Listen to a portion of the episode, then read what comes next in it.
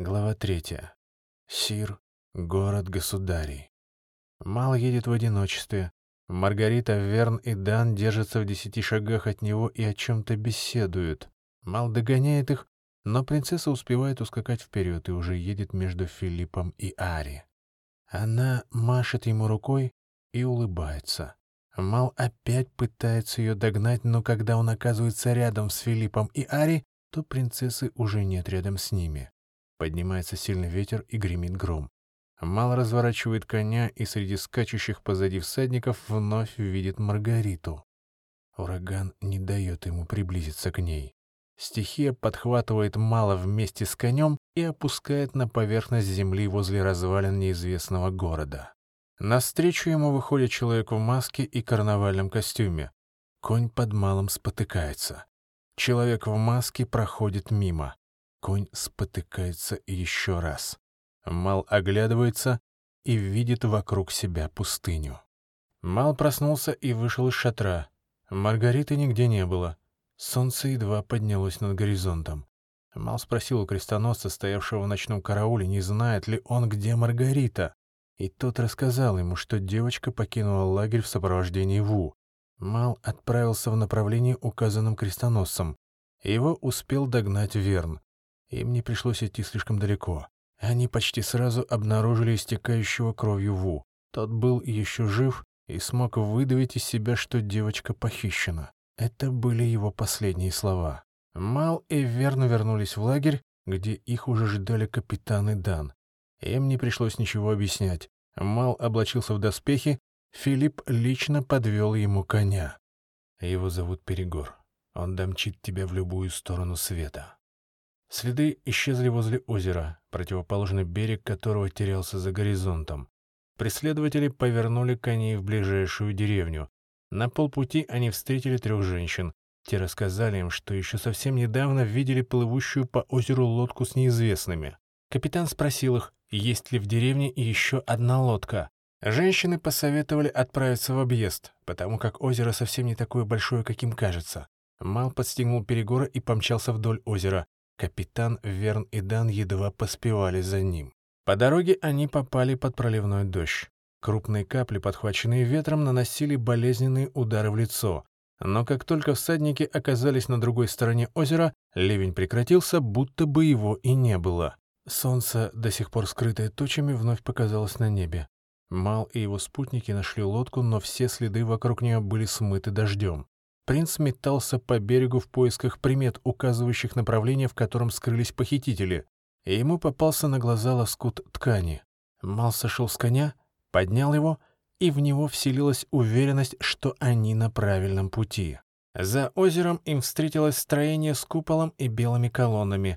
Мал спрыгнул с коня и вошел внутрь. Капитан Верн и Дан последовали за ним. Они оказались в светлом просторном зале, а вдоль его стен стояли каменные изображения богини в воинских доспехах с луком и стрелами в руках. Капитан, проходя мимо каменной воительницы, отшатнулся и принял испуганное выражение лица. По его словам, выходило, что они в храме Артемиды. А в глубине зала их поджидали пять молодых женщин, вооруженных луками. Одна из них с золотой диадемой на голове подошла к Малу и уверила его, что Маргарите ничего не грозит. Ее увез отец для того, чтобы та прошла обряд, но какой именно, она сказать не может. Все, что в ее силах, накормить и предоставить ночлег. «Мне ничего не нужно», — ответил Мал. «Я только прошу указать дорогу, куда скрылись похитители». Они поехали в сторону Сира. «Мои сестры помогут вам выехать на дорогу». Служительница храма Артемиды дала знак женщинам, и те направились к выходу. Под открытым небом они по очереди издали тонкий, едва слышный свист, и перед храмом появились четыре лошади. Женщины вскочили на них и поскакали сквозь лес. Они довели четверку всадников до дороги, там молча развернули коней и поскакали назад. «Мне кажется, что это ловушка», — произнес капитан, глядя вслед удаляющимся наездницам. «Вернем их и заставим говорить», — предложил Дан. Мал и в самом деле думал, что хотя бы одну из служительниц храма следовало взять с собой. За женщин вступился Верн. Они получили приказ и выполнили его. Мал согласился с ним и поскакал легкой рысью вперед, то и дело поглядывая по сторонам. Поначалу вдоль лесной дороги стояли деревья, пышущие зеленью и истекающие смолой. Но прошло некоторое время, и их сменили деревья, иссохшие до корней. Дорога принялась петлять. Навстречу им вышел хромающий волк. Мал поймал его взгляд и понял, тот из последних сил идет прочь из леса. На глазах у Мала зверь споткнулся, упал и даже не попытался встать. Его тело судорожно изогнулось, глаза налились кровью, щербатая пасть распахнулась, и из нее вылетела огромная муха. Мало смотрелся. Лес был усеян телами умирающих антилоп. Многие из них добрались до дороги, свалившись на обочине. Их трупы лежали на каждом повороте. Мал почувствовал зарождающийся внутри холод, оглянулся и увидел летящее по воздуху существо с полупрозрачным телом. Оно попыталось дотянуться до крупа перегора растекающимися конечностями, но словно бы уперлось в невидимую преграду. Тогда призрак направил конечности к голове Мала, и снова что-то не позволило ему до нее дотянуться. Принц остановил коня и вынул меч из ножен. Его клинок просвистел в воздухе, не встретив никакого сопротивления. Загадочным образом перемещающийся призрак поднял голову и с недоумением поглядел на Мала. Капитан Оциана, Верн и Дан тоже смотрели на Мала с изумлением. Они не понимали, что происходит. Призрак исчез и почти сразу вернулся, но уже в облике старика в холщовом платье с секирой в руках. Спутники мало схватили за оружие. Но принц уже проникся жалостью к старику. «Кто ты? Можем ли мы тебе помочь?» Секира в руке старика растворилась в воздухе, а вслед за ней исчез и он сам. «Надо убираться отсюда», — сказал капитан. Дерево, протянувшее ветви над его головой, обратилось в пепел и рассыпалось. «Прочь отсюда!» — выкрикнул Мал, и всадники устремились сквозь лес. Видимо, только ему одному призрак продолжал преследовать Мала. Перед тем, как исчезнуть, он внезапно преградил ему дорогу в виде ствола дерева. Принц не отвернул коня, Ствол дерева растворился в воздухе, и призрак больше не появлялся. Всадники выехали из леса к развилке двух дорог. Капитан предложил разделиться. Он поедет с Даном налево, а Мал с Верном направо. Верн возразил ему, сказав, что дороги опасны и для четверых. Для двоих же они будут опасными вдвойне. Мал в очередной раз согласился с ним и принял решение. «Мы поедем все вместе», — сказал он, повернув коня направо.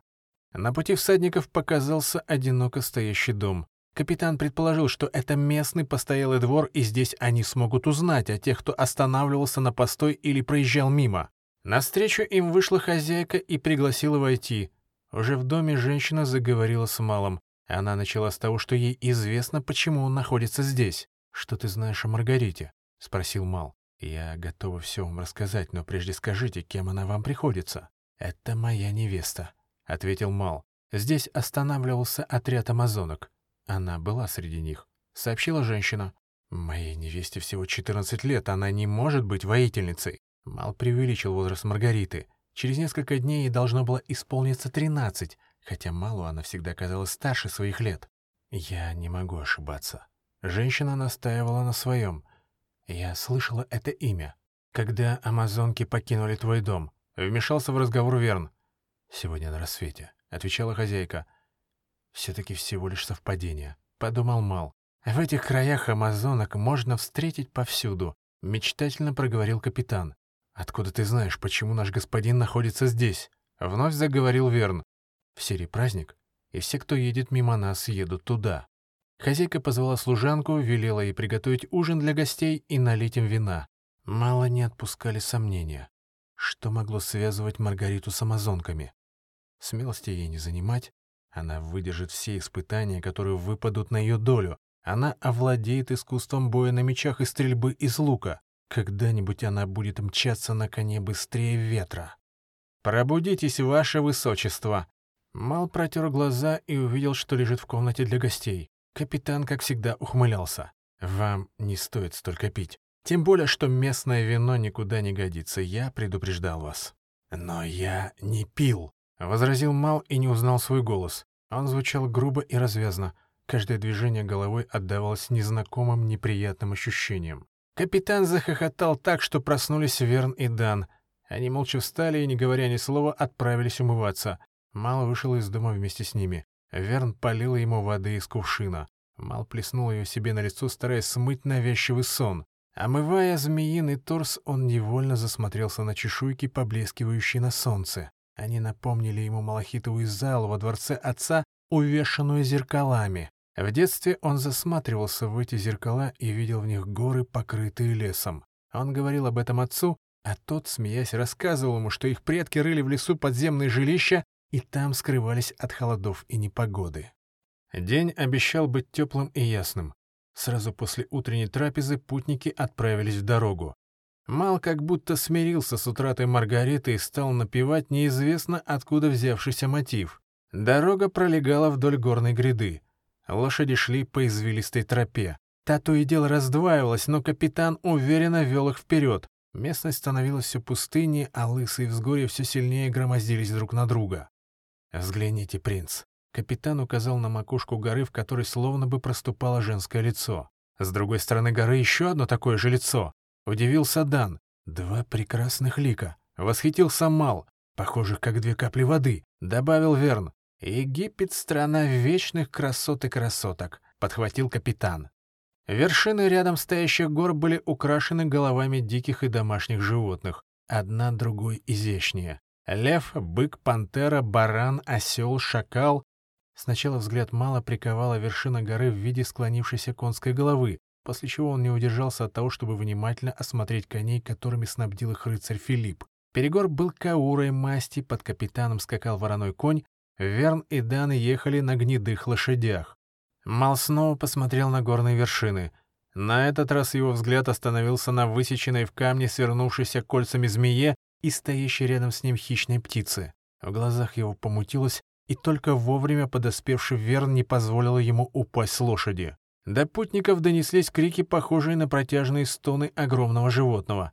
Верн распознал их. Эти звуки издавала большая птица. Всадники перешли на шаг, а потом и вовсе остановились. Птица не замедлила показаться у них над головой. У нее были две орлиные головы, могучие клювы и широкие крылья. Дан достал лук и нацелился. Птица долго кружила над ними. Затем, едва с гор подул легкий ветерок, она сложила крылья и стала камнем падать вниз. Дан выпустил одну за другой две стрелы. Они отскочили от оперения, как от железного щита. Кони не выдержали напряжения и бросились в разные стороны. Резко расправив крылья, птица устремилась в погоню за малым. Она пролетела над ним и попыталась схватить когтями. Принц увернулся, и птице достался только плащ. Мал успел нанести удар клинком по крылу и развернул коня, чтобы встретить следующую атаку. Птица взмыла вверх, опередила перегора, развернулась и полетела навстречу. Мал ждал, что она сейчас что-то скажет, но та выставила вперед когтистые лапы и бросилась на него. Перегору еще раз удалось выскочить из-под когтей, но прыжок был столь резок, что Мал не удержался и выпал из седла. Птичьи когти разорвали рубашку на куски. Данов выпустил еще две стрелы. На этот раз он оказался более удачлив. Стрелы пробили птичье оперение, но та не издала ни звука. Она резко опустилась на землю и внимательно посмотрела на змеиный торс Мала. Наверное, раздумывает, нападать или нет. Решил Мал, но птица медлила. Тяжело дыша, она следила за каждым движением человека. Мал встал на ноги. «Чего тебе нужно?» Птица присела и расправила крылья, прижав их к земле. Она приглашала взобраться к себе на спину. Мал оглянулся. Его спутники стояли в стороне и наблюдали за происходящим. Капитан отрицательно мотнул головой. Верн, наоборот, одобрительно кивнул. Дан выжидал, готовый послать еще одну стрелу. Мал и в этот раз послушался Верна и сел на птицу верхом. Он вытащил из нее две стрелы, отправленные Даном. На наконечниках принц не обнаружил ни капли крови. Какая толстокожая. Поразился Мал. Птица взмахнула крыльями, поднялась в воздух и полетела вглубь гор. Она принесла принца к песчаной горе.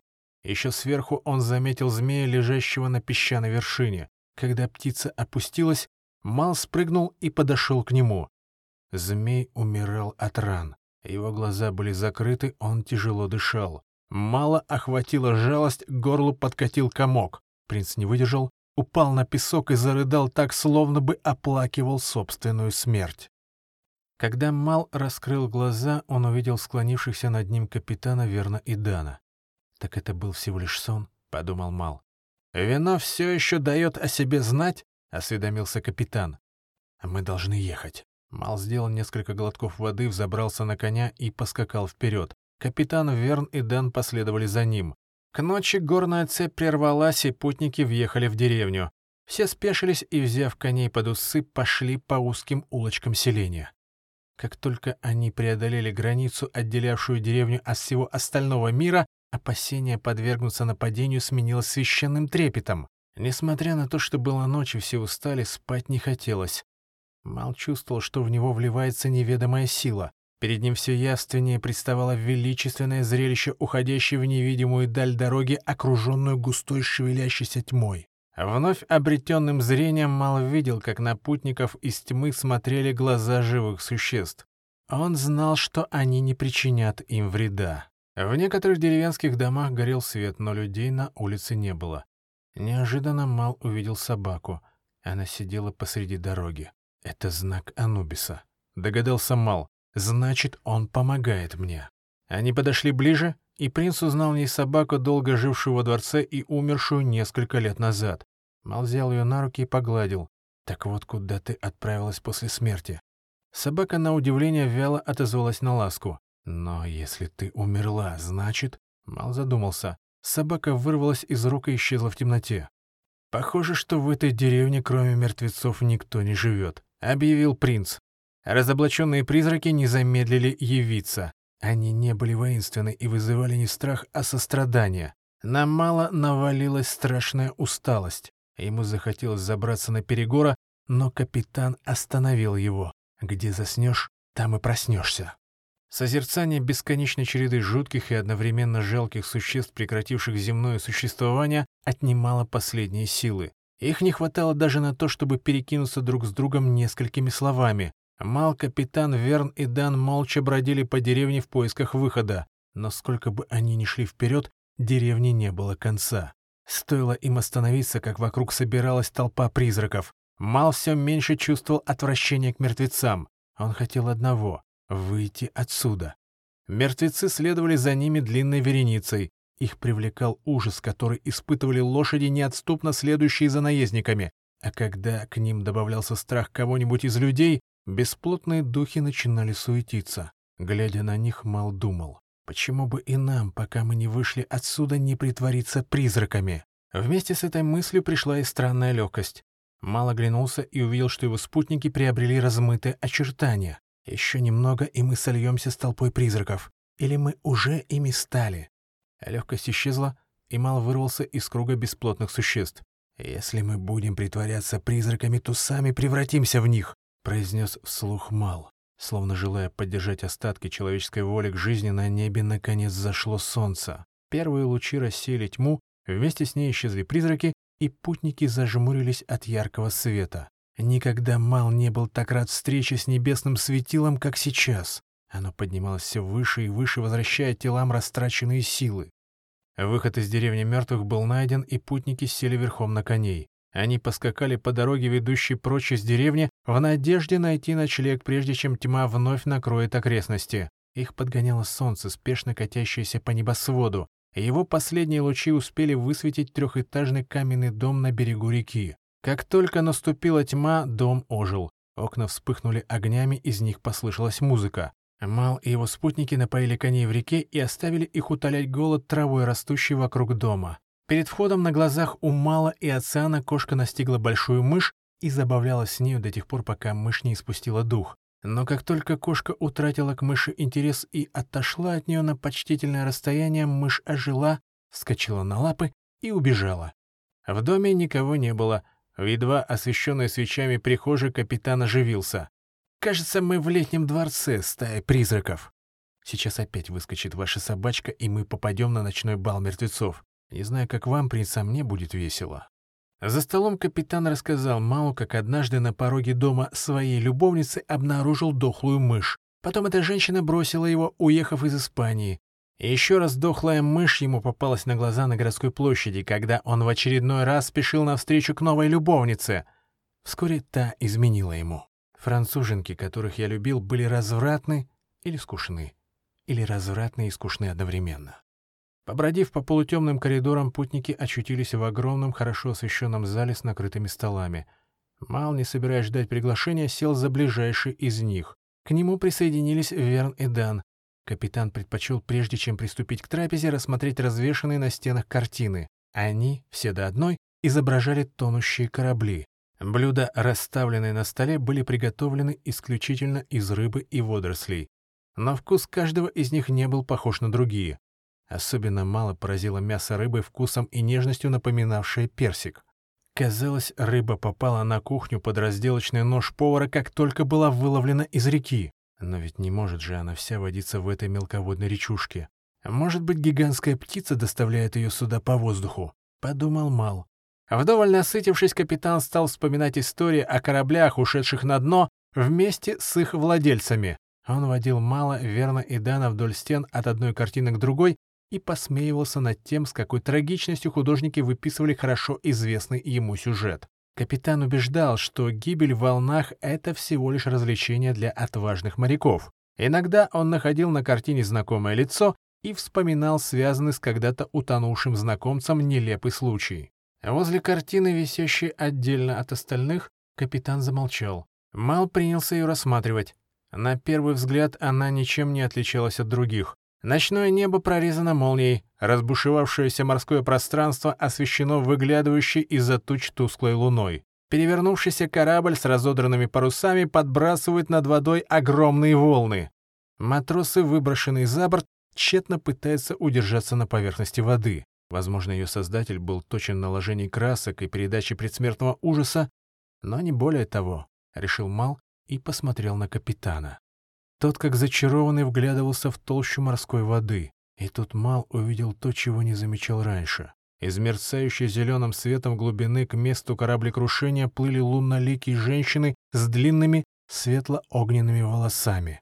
Живот и бедра белоснежных тел наполовину покрывала рыбья чешуя, а вместо ног у них был рыбий хвост, увенчанный мощным плавником. Мал увидел сияние подводного города с замками из хрусталя, местом обитания морских ангелов, и даже услышал пение, доносящееся с морского дна, манившее таинственной красотой.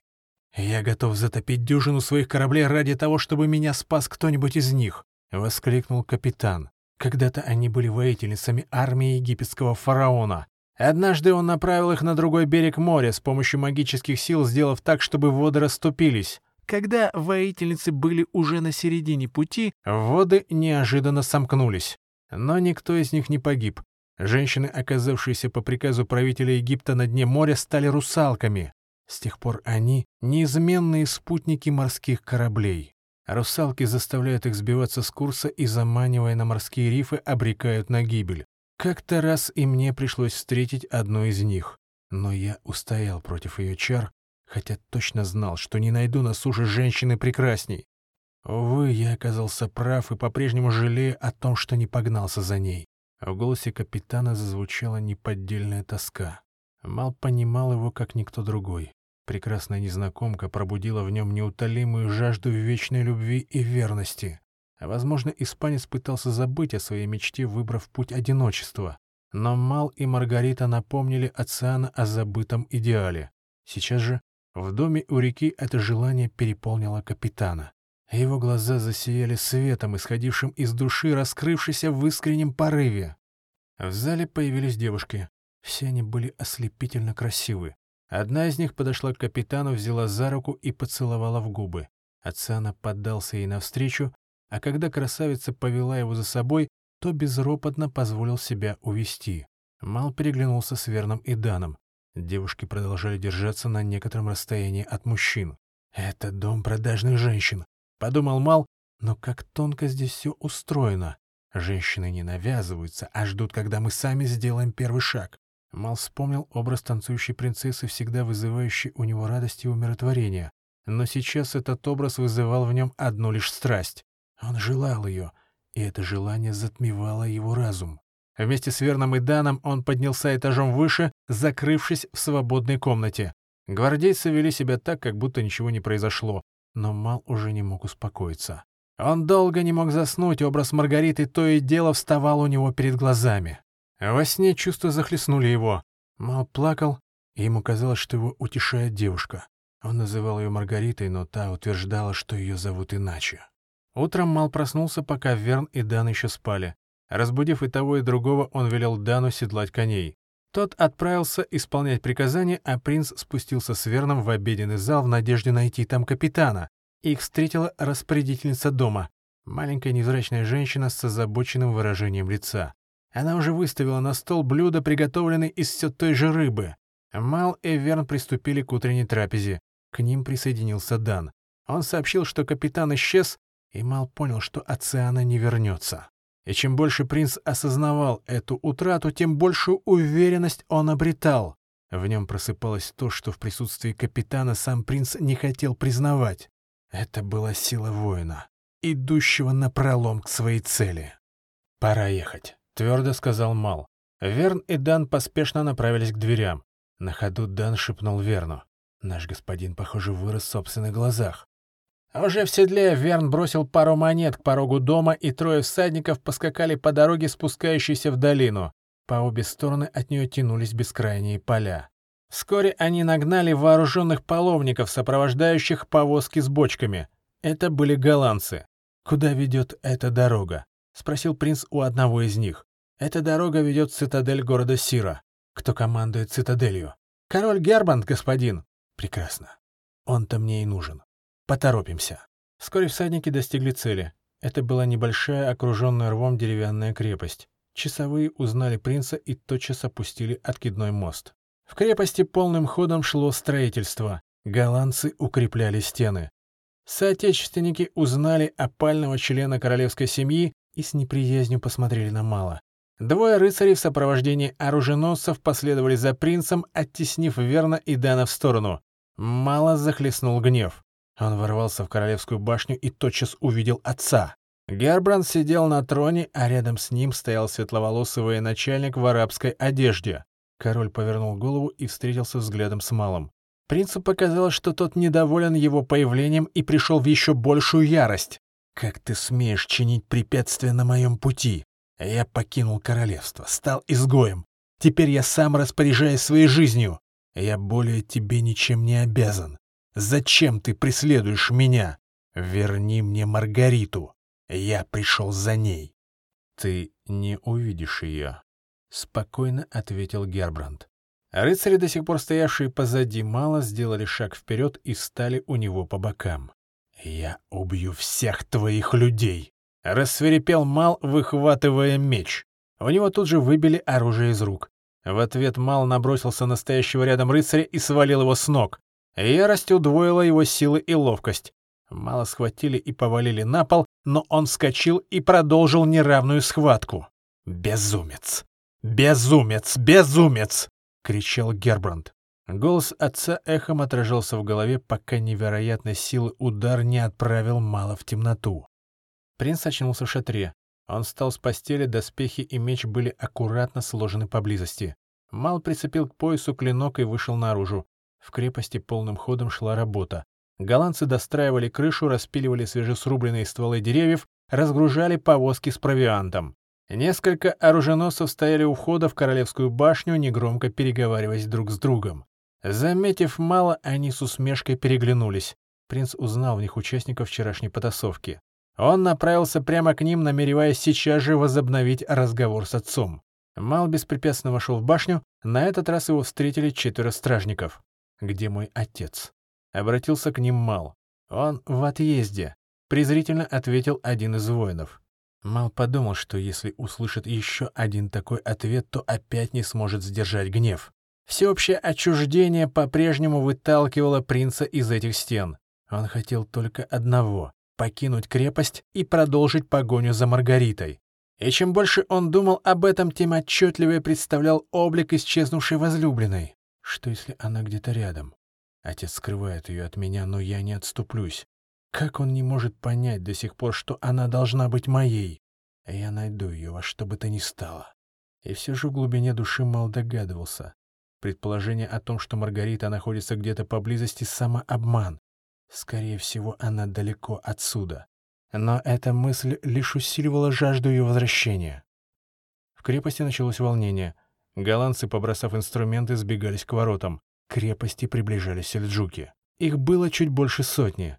Мал поднял руку и указал на голландский флаг. «Я Мал, сын своего отца и вашего покровителя, короля Гербранда. Сельджуки нарушили перемирие. Если они войдут в эту крепость, то не пощадят никого из нас. Но королевский флаг развивается над этой башней, и никто не посмеет бросить его на землю и топтать ногами. Никто не посмеет унизить честь короля Голландии. Я принимаю ответственность за тех, кто находится в этой крепости. Кто не подчинится моему приказу, будет убит на месте». Мал поднял над головой клинок и окинул взглядом людей, собравшихся у крепостной стены. Все до одного с преданностью смотрели ему в глаза. Отчуждение развеялось как сон. Мал приказал лучникам приготовиться к отражению атаки, а остальным заняться укреплением ворот. Сельджуки сходу бросились на штурм крепости. Для преодоления рва они использовали переносные мосты. Голландцы расстреливали сельджуков сквозь узкие проемы бойниц. Нападавшие пытались поджечь крепостные ворота с помощью горящих стрел. Под прикрытием лучников сельджуки подтянули через мосты лестницы и приставили их к стенам, взбираясь по ним с необычайной ловкостью и быстротой. Наверху их встречали голландцы и сбрасывали обратно, на стенах сельджуки проявляли чудеса храбрости. Они сражались, даже если при этом едва держались на ногах, а к губам уже подступала кровавая пена. Голландцы с трудом отбивались от бесстрашно перелезающих через стены воинов. Стоя на Королевской башне, Мал командовал лучниками и следил за тем, чтобы голландцы непрерывно поливали ворота водой, не прячась от летящих стрел. Потеряв не меньше 20 человек, убитыми сельджуки отступили. Они решили изменить тактику. Теперь в сторону крепости полетели горящие стрелы. Они мгновенно усеяли ими деревянные стены и подожгли их. Голландцы не успевали заливать огненные точки, и пламя медленно, но верно охватывало крепость. Мал хладнокровно приказывал сбивать пламя в то и дело возникающих огненных очагах. Он не сомневался, что им удастся продержаться до возвращения короля. Когда отряд Гербранда появился на горизонте, Мал приказал конникам готовиться к атаке, и те вывели из укрытия задыхающихся в дыму лошадей. Мал выждал, когда сельджуки заметят помощь, приближающуюся к осажденным, ослабят поток стрел, и, взяв правую руку королевское знамя, спустился вниз. Он вскочил на перегора и дал сигнал опустить ворота. Их внешняя часть занялась пламенем, подъемные канаты истлели, и ворота рухнули на землю, едва не разлетевшись на части.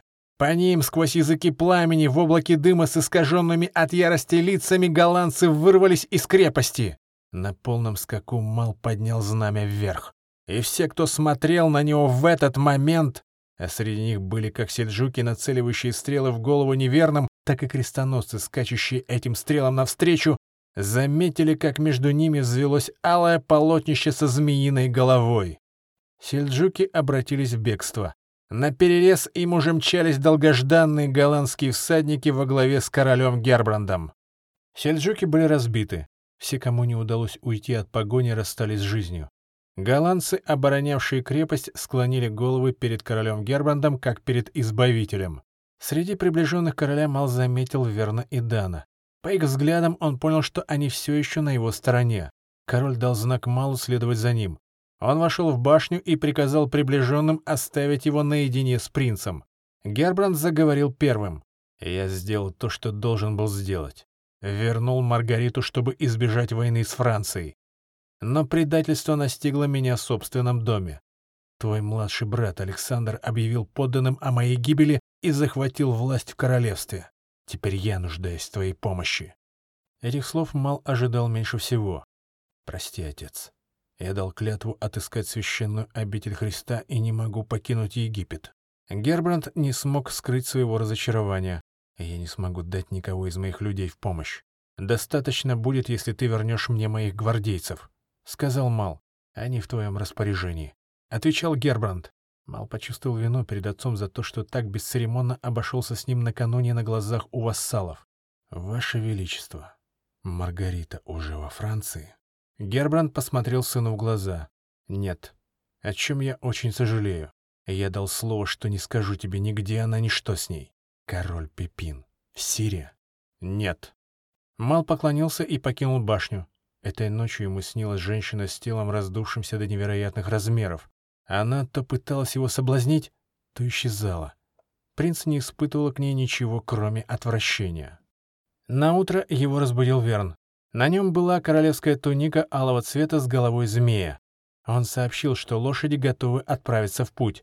Мал собрался, но ему показалось, что он забыл какую-то очень важную вещь. «Что за вещь?» — спрашивал он себя и не мог найти ответ. Мал вышел и опять вернулся, но когда оказался в комнате, то не мог вспомнить, зачем он здесь. Он еще и еще раз спрашивал Верна о том, готовы ли лошади. Тот в нетерпении, переминаясь у ворот, отвечал, что лошади готовы. Но Мал все так же расхаживал по двору, селись вспомнить то, о чем он даже и не знал, то, без чего он никак не мог покинуть крепость. Мучительные размышления мало прервал Дан. Он подбежал к принцу, держа в руках треугольный щит с фамильным гербом. Зеленый змей с открытой пастью с золотой короной на голове, извивающийся на красном поле. Это был дар короля и красноречивое напоминание, чтобы Мал помнил, кем он является. Что ж, я всегда был змеиным князем. Так тому и быть. Мал надел щит на руку, и когда они выезжали из ворот, поднял его над головой. Из трех дорог, разветвляющихся возле голландской крепости, всадники выбрали ту, по которой еще вчера возвращался Гербанд. Она пролегала через лес и вела на запад. Целью путников был Сир, город государей. Верн рассказал мало, что Гербранд ждал нападения, но не мог знать наверняка, куда именно направят боевых коней сельджуки, и предпочел усилить охрану герцога Хендрика. Король сопроводил его до тех мест, где голландцы рубили лес. Вот здесь мы повернули обратно. Верн указал на обширную поляну, усеянную пнями.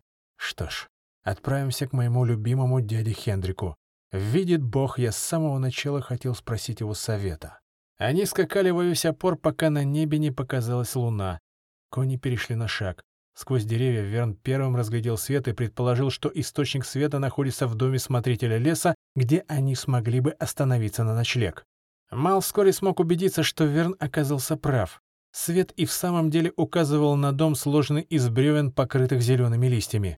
Путники спешились. Распрягли коней, привязали их к стойлам, расположенным как раз там, где росла самая сочная трава, и вошли в дом. Здесь их ждал накрытый стол. Неведомый хозяин предлагал орехи, ягоды, грибы и коренья. Убранство дома было выполнено из дерева. Стол, стулья, кровати продолжали жить и изменять форму. Мал не мог оторвать взгляда от сочетания деревьев причудливых пород, переливающихся всеми цветами радуги. Сияющая музыка возвышала дух, будучи пронизана одновременно любовью к жизни и необъяснимой тоской. Мал посмотрел на своих спутников. Чувствуют ли они то же, что и я? Дан спал, а Верн сидел за столом, закрыв лицо руками. «Верн, приходилось ли тебе встречать что-нибудь похожее?» — спросил Мал. Верн опустил руки и посмотрел на принца глазами, полными слез. Лес поет прощальную песню. Этот дом его сердца. Лес избрал нас и привел сюда, чтобы поведать о приближающейся смерти и подарить нам последние силы. Все, что мы видим, — это его последний вздох. Когда-то и мне пришлось быть смотрителем леса, и я хорошо знаю, как это бывает. Мал не хотел верить ему. Он прилег, раздумывая о том, что когда он найдет Маргариту, то обязательно приведет ее сюда. Ведь ей так и не пришлось увидеть ничего подобного. С этой мыслью Мал погрузился в сон. Проснувшись, он обнаружил себя, верно, и Дана на лесной поляне под открытым небом. Они лежали на мягкой зеленой траве. Рядом паслись кони. Поблизости бил родник. Умывшись и пополнив запасы воды, путники поехали дальше и к полудню достигли предела леса, граничившего с пустыней. Здесь путь расходился на две дороги. Мал, не задумываясь, выбрал одну из них, и чем дальше они ехали, тем более безжизненным становилось окружающее пространство. «По той ли дороге мы поехали, мой принц?» — настороженно спросил Верн. «Раз уж я выбрал эту дорогу, значит, она нас куда-нибудь приведет». Твердо ответил Мал. «Господин, я поеду впереди вас», — сказал Дан. Мал кивнул, а Верн продолжал сомневаться. Как бы нам потом не пришлось возвращаться. Мал ничего не ответил. Он позволил Дану обогнать себя и почувствовал, что за ним кто-то наблюдает. Принц оглянулся и увидел смазавшую пустынный пейзаж водянистую фигуру призрака. Это было то самое существо из умирающего леса. В этот раз Мал не устрашился и, будучи уверенным в том, что призрак настроен миролюбиво, не удержался от любопытства. «Кто ты?» — беззвучно спросил принц. Ответ последовал незамедлительно. Мал посмотрел на простирающуюся перед ним пустыню и понял, что ее сотворил призрак. Теперь он понимал, почему лес так резко обрывается и переходит в пески. Призрак лишает пространства и всех, кто в нем находится, жизненной силы. Оттого и пел прощальную песню лес, предчувствуя приход призрака. Пустыня казалась бесконечной. Мал продолжал держать путь на запад. Верн выразительно посмотрел на Мала, и тот прочитал его мысли. «Кажется, мы сбились с пути».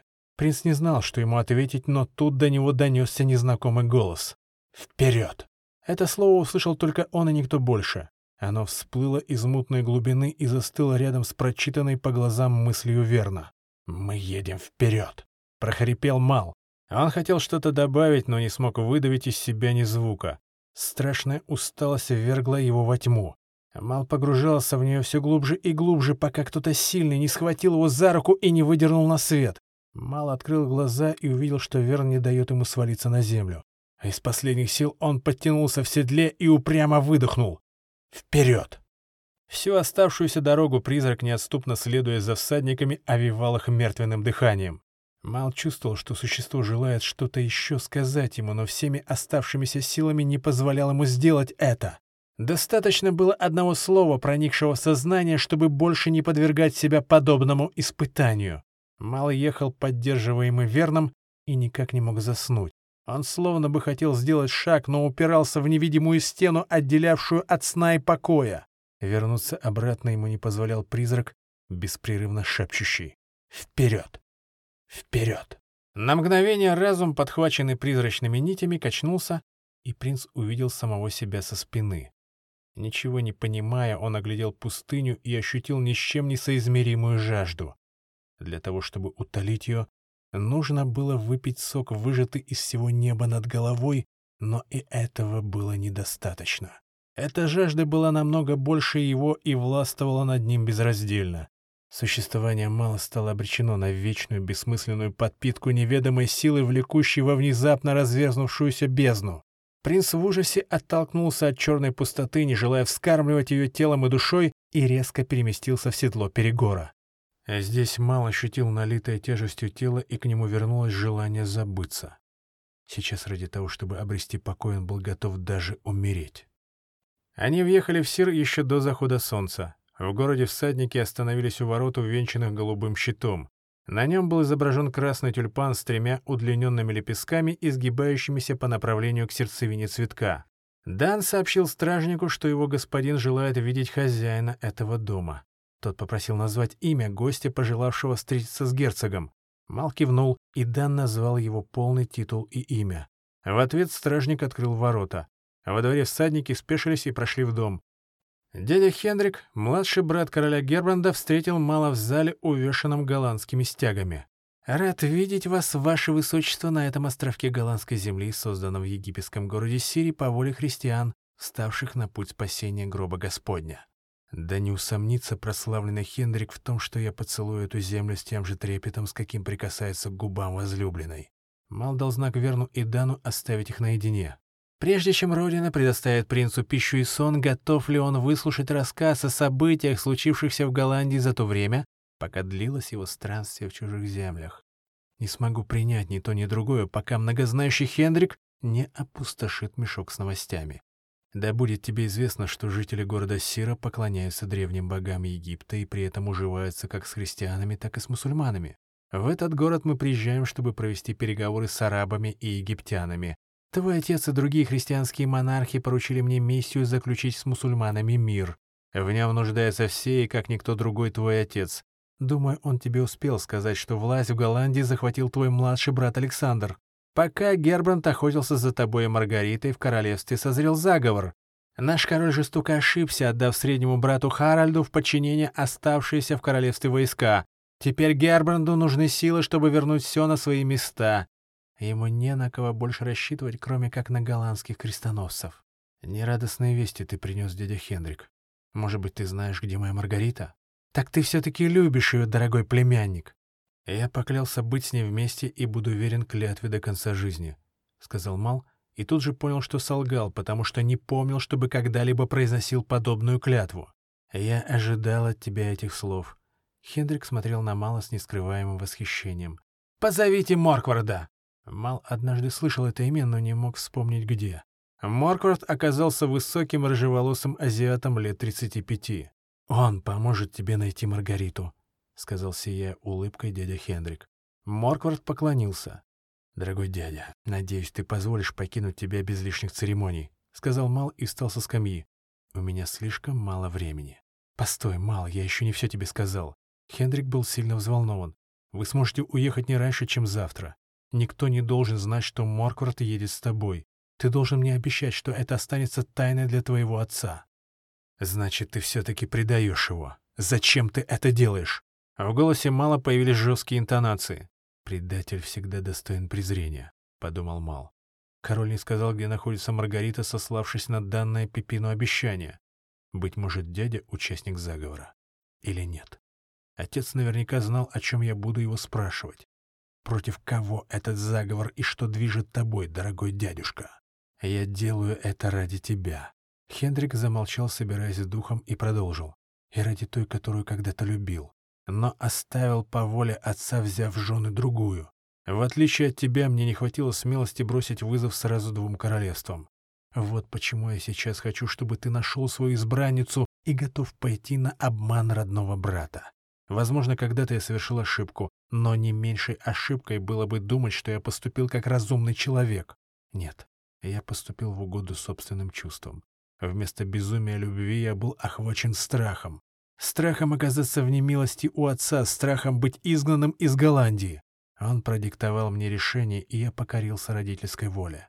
Хендрик замолчал, а Мал уже сожалел о сгоряча высказанном обвинении.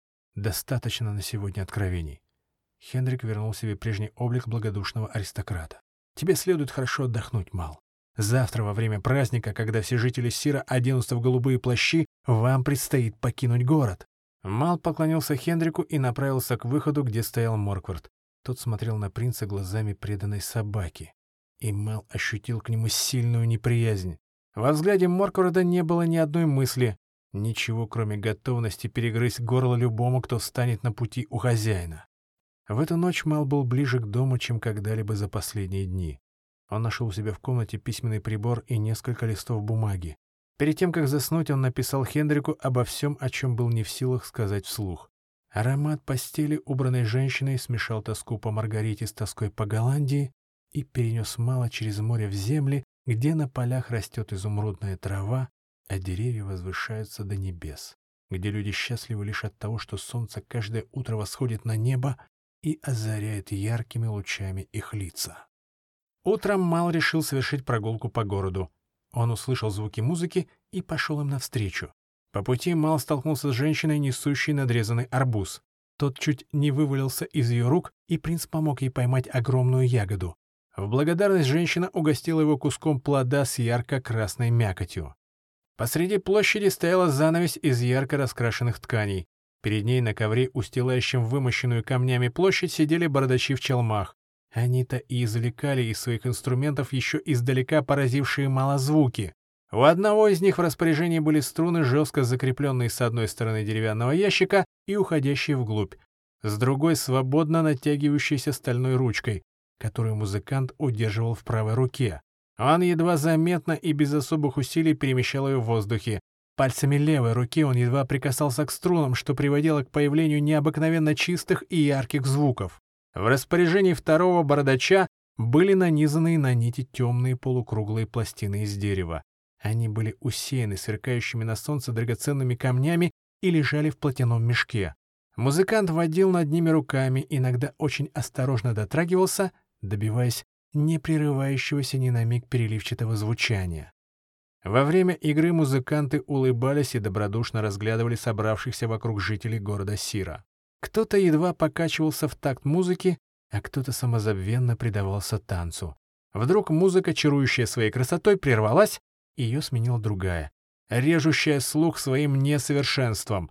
Ее извлекал из лютни сменивший бородачей в чалмах юный музыкант, сидевший чуть в стороне. Он играл очень неуверенно, его вид был по-настоящему жалок. В толпе стали раздаваться насмешки. Одна из девушек выкрикнула «Эй, худышка, ты что здесь делаешь? Играть-то не умеешь. Да и куда ты полез со своими костлявыми ручонками? Может, подождешь, пока они мясом обрастут, заодно и молоко на губах пообсохнет? А то уж больно ты мал». Юнец продолжал играть, но звук инструмента стал терять гармонию. Несколько раз мальчик откровенно фальшивил. Девица вошла в раж. Она продолжала над ним издеваться, подыскивая все более изощренные ругательства. Мальчик не уходил и не прекращал игру, настойчиво перебирая струны. «Пошла вон!» — крикнул Мал. Раздосадованный руганью девицы, он бросил в нее арбузную корку и попал ей в затылок. В толпе раздался смех. Девушка обернулась. Ее воинственный настрой улетучился, а глаза широко раскрылись. Она была растеряна и не знала, что делать. Это еще больше рассмешило публику. Девушка, видя, что толпа потешается над ней, отступила. Смех не умолкал, перерастая в безудержный хохот. Смеялся даже юный музыкант, продолжая при этом играть, но уже куда более вдохновенно. Тогда девушка обратилась в бегство. Толпа ликовала. Стоявший рядом с принцем мальчишка лет двенадцати едва слышно произнес. «Уноси ноги, жестокая курица! Ты такая же слабоумная птица, как и все девицы! По делам тебе!» Мал не смог промолчать и возразил мальчику. «Не стоит так говорить обо всех девушках на свете!» Мальчишка посмотрел на него удивленно. «Вы же сами видели, как она себя вела!» «Она поступила дурно», — согласился Мал, «но это вовсе не повод считать курицами всех девиц до одной». Не дожидаясь ответа, он развернулся и пошел прочь. Мал был не в духе. Тоска по Маргарите опять вернулась к нему. Встретившиеся в посольстве Верн и Дан не стали его ни о чем спрашивать. И Мал был благодарен им за это. Недостаток внимания со стороны гвардейцев с избытком восполнил дядя Хендрик. За обедом он усердствовал в любезностях, демонстрируя искусство изящной застольной беседы. А когда к столу подали вино и фрукты, дядя перешел к многословным предостережениям об опасностях поездки. Несколько раз Хендрик призывал Мала к осторожности и возвращению в Сир при первых признаках слежки. По окончанию обеда Хендрик распорядился принести голубые плащи. В них вы легко растворитесь в толпе, никто не сможет проследить за вами. Будь осторожен, Мал. Принц взял из рук герцога плащ. Ради тебя, дядя Хендрик, я рано или поздно научусь растворяться в воздухе. Тогда ты будешь спокоен за меня. В сумерках четыре всадника выехали со двора голландского посольства и направились к городским воротам, с трудом преодолевая многолюдный красный поток, устремленный в центр города. Проезжая последнюю улицу, принц увидел мальчика, выделявшегося отсутствием голубого плаща. В праздничный вечер он собирал мусор возле дома. Присмотревшись, Мал узнал в нем того самого юного жена-ненавистника, встреченного им на площади. Рядом с ним стояла женщина и кричала. «Ты у меня узнаешь, что бывает, когда маленькие бездельники уходят из дома без спроса. Не надейся, что это тебе так просто сойдет с рук». Женщина схватила мальчишку за ухо. Неудивительно, что он называет их курицами. Еще несколько лет такого обращения, и малыш возненавидит женщин на всю жизнь, — подумал Мал. Принц остановил жеребца рядом с мальчиком, когда разгневанной женщины уже не было рядом. «Поедешь со мной?» — спросил Мал. «Да». Мальчик узнал его. «Садись на коня», — сказал принц и протянул руку. Ловко подтянувшись, мальчик забрался на коня и сел за спиной у Мала. Они ехали всю ночь, не останавливаясь. Утром принц почувствовал, что мальчик устал. Но тот не жаловался. Мал приказал остановиться с желанием передохнуть, но только до полудня. Дан развел огонь, а Верн достал припасенный в Сире хлеб, сыр и вино. Согревшись у костра и выпив вина, Мал спросил мальчика. «Как тебя зовут?» «Я не помню своего настоящего имени. Моя родина далеко отсюда, но в Сирии меня звали в честь сына Осириса Гором. А ты помнишь, сколько тебе лет? Сейчас мне двенадцать. Столько же, сколько и Маргарите. Обратил внимание Мал. Как же случилось, что сын Бога убирает мусор за простыми смертными? Мальчик молчал. Мал понял, что ему неприятно напоминание о недавнем прошлом. Прежде чем победить злого бога Сета, Гор долго трудился, не чураясь никакой работы. Значит, ты готов взяться за любую работу? Все, что скажете, господин. Я хотел бы, чтобы ты был моими ногами. Ты так хорошо держишься в седле. Мал решил приободрить Гора похвалой. И этот конь, принц указал на Перегора, отныне твой. Я дарю его тебе. Теперь ты за него в ответе». Мал посмотрел на Верна. Тот кивнул в знак того, что одобряет решение принца. «Что я должен делать?» — спросил Гор. «Ты торопишься приступить к работе?» — заметил Мал. «Это похвально. Прежде всего, я должен точно знать свои обязанности». И в эту минуту Гор напомнил Малу себя самого. «Твои обязанности просты. Ты будешь ехать впереди нас, узнавать дорогу, а также ездить в разные концы Египта с моими поручениями. «Это все?» — спросил Гор. «Нет, я хочу, чтобы ты научился ухаживать за лошадьми и стрелять из лука. И поможет тебе в этом Дан. Таковы мои условия. Поговорим о вознаграждении за твою службу? Самым большим вознаграждением для меня было то, что вы взяли меня с собой. Мне хочется служить вам. У всякой службы есть цена. Верн и Дан — мои слуги, потому как их предки присягнули на верность моему прадеду. За это он дал им землю. Они жили под его покровительством и служили ему верой и правдой. Морквард присягнул на верность моему дяде, и сейчас он исполняет его поручения. Исполняет, потому что обязан ему, и потому что дядя щедро платит ему золотом. «Это так», — сухо вставил Морквард. «Но вернемся к тебе, Гор. Что же ты хочешь за свою службу?» Гор задумался и через какое-то время взглянул на Мала. «Я хочу вашего покровительства. Я взял тебя с собой, ты уже под моим покровительством». Гор пожал плечами. «Неужели у тебя нет мечты?» — подсказал Верн. «Есть. Я хочу иметь собственный корабль, путешествовать по разным странам и открывать новые земли», — признался Гор. «Ну, наконец-то!» — обрадовался Мал. «И это все, что хочет Гор?» «Да», — воскликнул мальчик. «И ради этого Гор готов выполнять любые поручения?» «Не любые», — отозвался Гор. «Только те, о каких вы сказали». «А ты не глупец». Мал покровительственно улыбнулся. «Будь спокоен. Я тебя не заставлю делать то, о чем мы не договаривались. Но позволь спросить тебя, существует ли поручение, унижающее достоинство Гора?» Не то чтобы они унижали, замялся Гор. Они неприятны. Что-то вроде чистки улиц. Я готов чистить улицы. Я не знаю, поймет ли меня господин. Говори. Мне неприятно исполнять поручения женщин. Я не люблю женщин, потому что... Не знаю почему, но я их не люблю. Здесь я ничем тебе помочь не могу. Я обещаю тебе, что все поручения будут исходить лично от меня, а иногда от Верна или Дана. Но если они будут связаны с женщинами, тебе придется их исполнить. Согласен? Согласен. С явным неудовольствием отвечал Гор. Не хочу от тебя скрывать, сейчас мы ищем одну девушку. Гор отвел взгляд в сторону. Мал засмеялся. Да, видно, у тебя и в самом деле накопилось немало обид на эти милые создания. Это для вас они милые создания, господин. Для меня же бесполезные никчемные злые курицы. Все засмеялись. Даже на лице Моркворода появилась улыбка. «Успокойся. Когда мы найдем мою невесту, можешь с ней не общаться. А если она сама заговорит со мной?» — поинтересовался Гор. «Оставляю за тобой право не отвечать ей». «Но это будет невежливо», — сказал Гор. «А это уже тебе решать, как поступить». Гор тяжело вздохнул, и Мал перевел разговор в другое русло. «Давай обсудим срок окончания службы, после чего ты получишь корабль. Думаю, что девяти лет будет достаточно. Считай, что отсчет уже начался. Я буду ждать этого дня. Оживился Гор. Признаюсь, мне было бы приятнее услышать другой ответ. Ты мог бы сказать, что готов и так служить мне, не ожидая награды. Впрочем, я нисколько не сомневаюсь в твоей честности. Значит, мы договорились? Договорились. Какое будет первое ваше поручение, господин Мал? Прекрасно, сказал принц.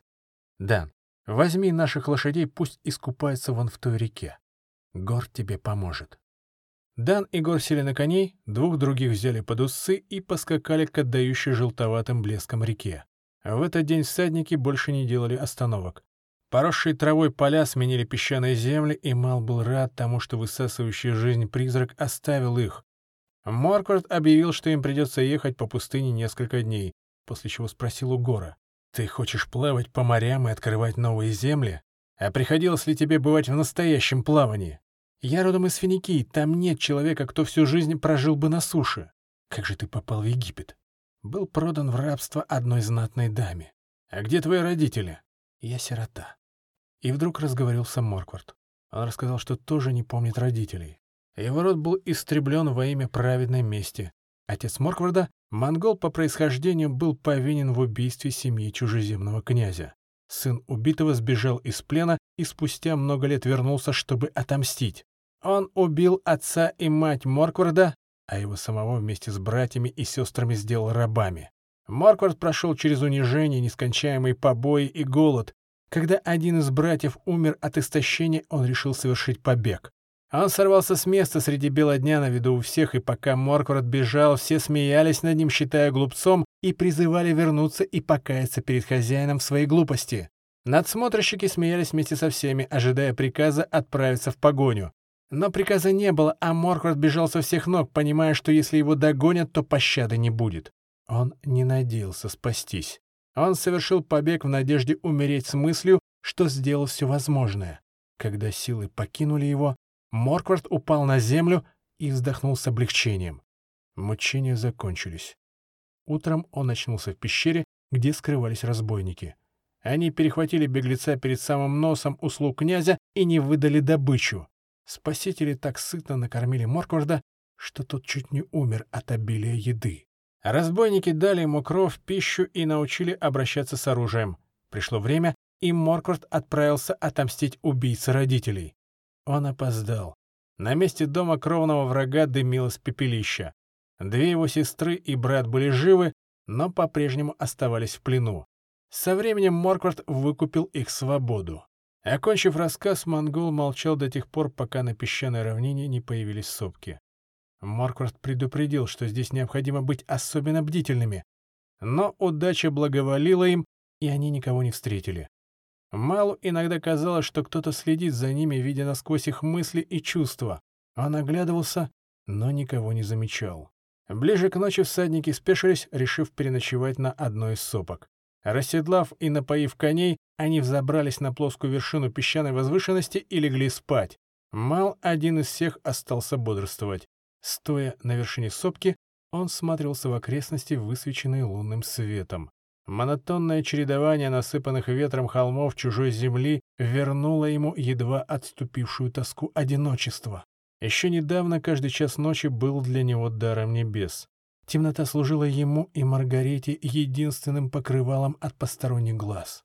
Тогда Мал мог прижимать Маргариту к себе и слышать, как бьется ее сердце, и чувствовать, как на него изливается поток любви. Он ждал, пока Маргарита заснет, положив ему голову на плечо, и только тогда засыпал сам. Почему в то утро она не разбудила его?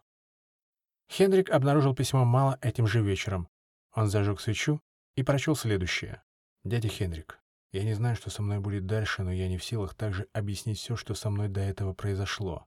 Моя жизнь похожа на круговорот повторений, в которых мой разум склонен видеть не иначе, как метаморфозу, не имеющую разумного объяснения. Два года назад в замке герцога Ванденберга случай свел меня с его пятнадцатилетней дочерью. Ее звали Ода. Я влюбился и очень скоро признался ей в этом, но ответного признания так и не дождался. Ода была холодна со мной, но и не отвергала мою любовь. Мне этого было мало, и я решил покинуть замок. Накануне отъезда я получил письмо, в котором она просила меня о свидании. Мы встретились. Моя возлюбленная улыбалась мне.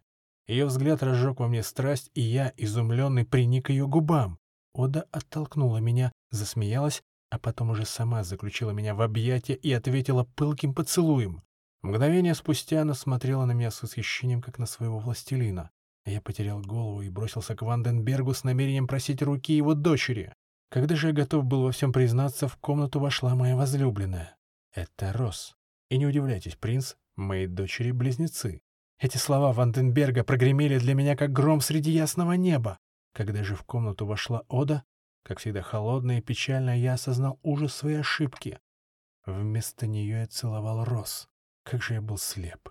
Как я мог не узнать свою любовь. Как легко я променял ее на другую. Но стоило мне взглянуть на улыбающуюся Рос, как я понял, что она дорога мне ничуть не меньше своей сестры, и того краткого свидания ей хватило, чтобы наравне с Содой завладеть моим сердцем.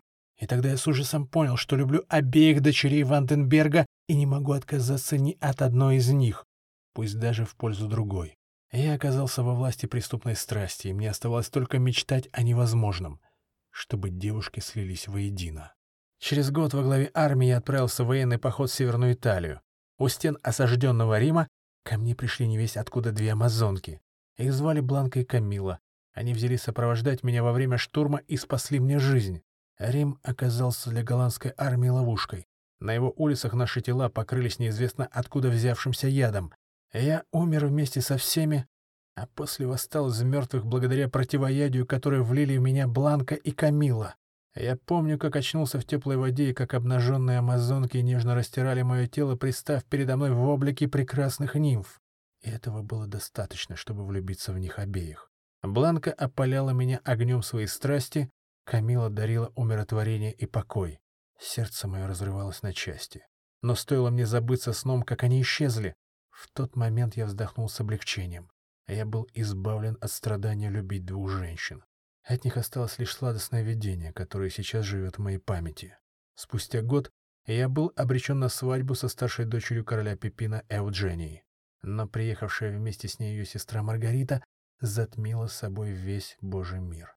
Впервые я смог полюбить одну женщину, не жалея об утрате другой. Впервые я хотел соединить судьбу с той, что была послана мне самим провидением, и впредь никогда не расставаться с ней. Я должен ее найти. Потерять Маргариту — все равно, что потерять себя.